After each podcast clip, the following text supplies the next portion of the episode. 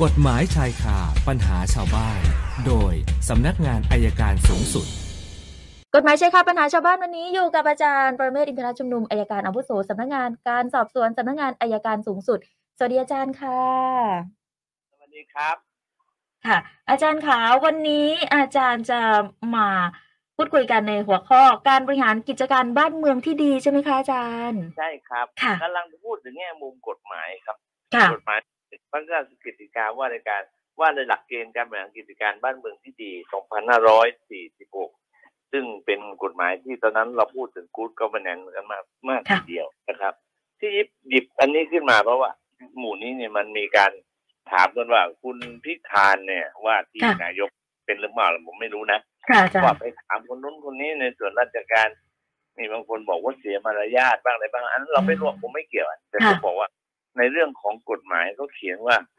กิจการบ้านเมืองที่ดีในส่วนเราต้องมีการรับฟังความคิดเห็นซึ่งกันและกันนะค่ะครัอาบจารย์ทั้งราชการต้องฟังความเห็นชาวบ้านชาวบ้านบอกว่าราชการก็ต้องฟังอ่าค่ะผมมองในแง่นั้น ประการที่สองเมื่อไปดูพระราชบัญญัติข้อมูลข่าวสารนะครับ ก็เห็นชัดเหมือนกันว่าส่วนราชการจะต้องมีโครงการมีแบบแผนมีรูปแบบงบประมาณวิธีการยุทธศาสตร์ทั้งหลายค่ะเพื่อให้ชาวบ้านได้รับทราบ เพราะฉะนั้น ไอการที่ไปดู ผมว่าไม่น่าจะเสียหายอะไรอืมนะครับค่ะก็เป็นการเตรียมตัว ผมว่าดีสิเป็นตัวอย่างต่อไปเนี้อย่างเดี๋ยวนี้นะครับ เวลาจะแต่งตั้งอธิบดีกรมต่างๆนะครับค่ะต้องสมัครนะค่ะอาจารย์ไม่ใช่เลื่อนตามสายพานแล้วนะครับอ๋อค่ะอาจารย์อนุอกพเอาอกพกับกรมเนี่ยเขาจะคัดเลือกคนมา เป็นตะกร้าตะกร้าแต่ละกลุ่มแต่ละกลุ่มแล้วมาแข่งขันกันแสดงวิสัยทัศน์พูดในเรื่องที่จะทำต่อไป ผมว่านี่ทฤษฎีการบริหารแบบใหม่ก็คงต้องเป็นอย่างนี้เหมือนเสียงที่สัมภาษณ์ในบริษัทเหมือนกันแหละครับอ๋อเขาก็ค่ะต้ออางจารถามย์ว่าคุณมาแล้วคุณจะทำอะไรบ้างค่ะนะครับ ก็ก็ผมอยากให้มองในแง่ได้ว่าเราจะก้าวกันเดินต่อไปนะครับ เพราะฉะนั้นอะไรที่นั่นก็อย่าไปตำหนิติเตียนกันเลยดูต่อไป บางทีเราก็เหนื่อยนะมีบางคนนักร้องเนี่ยเราทำให้เราเหนื่อยพอสมควรค่ะนะพูดคะแค่นั้นสบายใจแล้วครับได้บ่นมากเลยชั่วหน่อยนะเอาคะละว่าเอาเลยค่ะ ได้ค่ะเพราะวันนี้อาจารย์ก็พูดคุยเปิดหัวข้อกันมาเรื่องของการบริหารจัดการบ้านเมืองที่ดีนะคะ ก็พูดคุยกันไปแล้ว มีคำถามอาจารย์นะคะครับคำถามจากคุณชัยยาค่ะอาจารย์บอกว่าขับแท็กซี่ฝาครอบหม้อน้ำถูกขโมยไปอาจารย์คะก็ไปตรวจสอบกล้องวงจรปิดนะ เมื่อตอนสักประมาณห้าทุ่มก็พบคนรู้จักสองคนค่ะเขาบอกว่าขับรถแท็กซี่ด้วยกันนะอาจารย์ขโมยไปครับอีกคนเนี่ยเป็นคนขโมย อีกคนเนี่ยยืนดู พอไปสอบถามก็อ้างบอกว่าแกล้งเล่น ก็เลยอยากจะทราบค่ะอาจารย์ว่าทั้งสองคนเนี่ยอ้างมาแบบนี้ได้ไหมถ้าให้การในชั้นศาลแล้วมีโทษจำคุกกี่ปี เข้าไปแจ้งความมาแล้วเรียบร้อยค่ะอาจารย์นะครับเนี่ยค่ะห้าทุ่มเมื่อกลางคืนค่ะอาจารย์ ถ้าแกล้งเนี่ยมันต้องเอามาคืน อันนั้นค่ะเข้าใจกับแกล้งเอามาคืน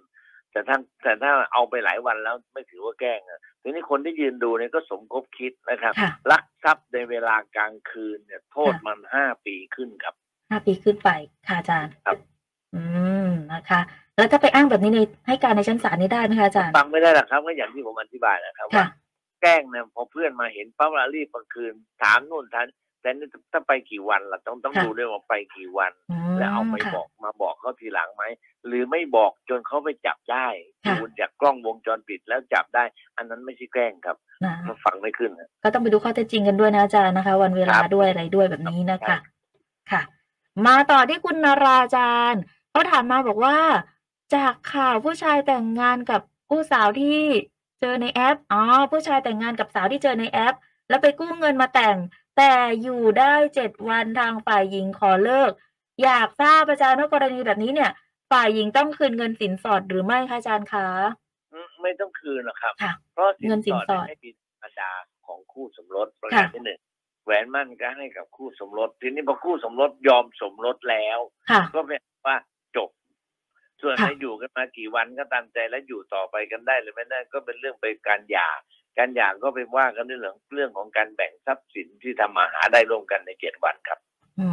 มนะคะ อันนี้ไม่ต้องคืนนะอาจารย์เงินสินสอดนะไม่ต้องคืนย้ำกันไม่นะคะไม่ต้องคืนสงสัยค่ะต่อไปต้องมีวิธีการแก้กฎหมายใหม่มันซึ่งอยู่เท่าไหร่ถึงค่ะจะไม่ต้องคืนเนาะแต่ก็น่าเห็นใจนะครับวันนี้อืมค่ะนะคะ มาครับต่อกันที่คุณอนุวัฒน์อาจารย์สอบถามมาบอกว่า การขับขี่บนท้องถนนหากอายุไม่ถึงเกณฑ์ และมีผู้ปกครองนั่งประกบข้าง แล้ว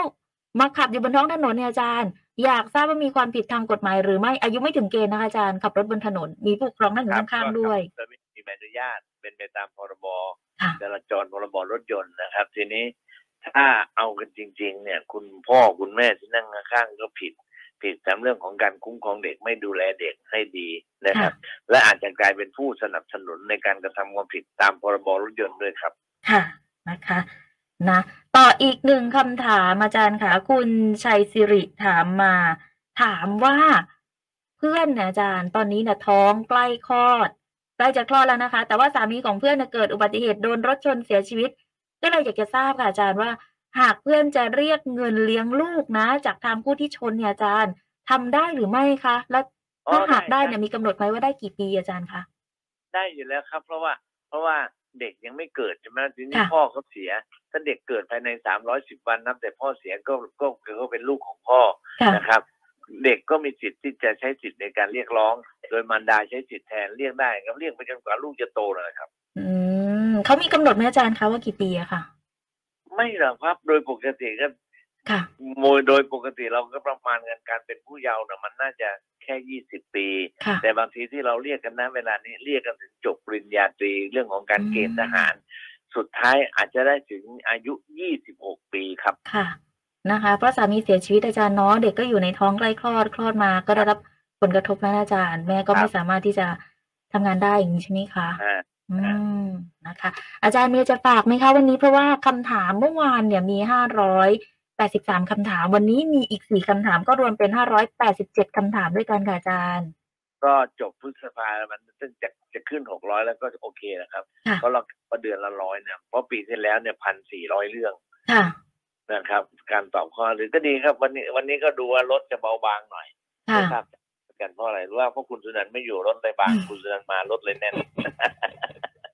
นะคะ แต่ว่าโอเคเริ่มออกต่างจังหวัดกันแล้วนะอาจารย์ เพราะว่าจะได้เป็นโอ้วันหยุดใช่ใช่ด้วยใช่เสาร์อาทิตย์โอ้แล้วก็วันจันทร์หยุดชดเชยด้วยอาจารย์ขาอืมอืมค่ะเอาเอาค่ะก็ขับรถขับลาระมัดระวังนะครับท่านผู้ฟังทั้งหลายค่ะวันนี้แค่นี้แหละครับ สวัสดีครับได้เลยขอบพระคุณมากๆค่ะ ขอบพระคุณนะคะ อาจารย์ประเมศอินทรชุมนุมอายการอาวุโส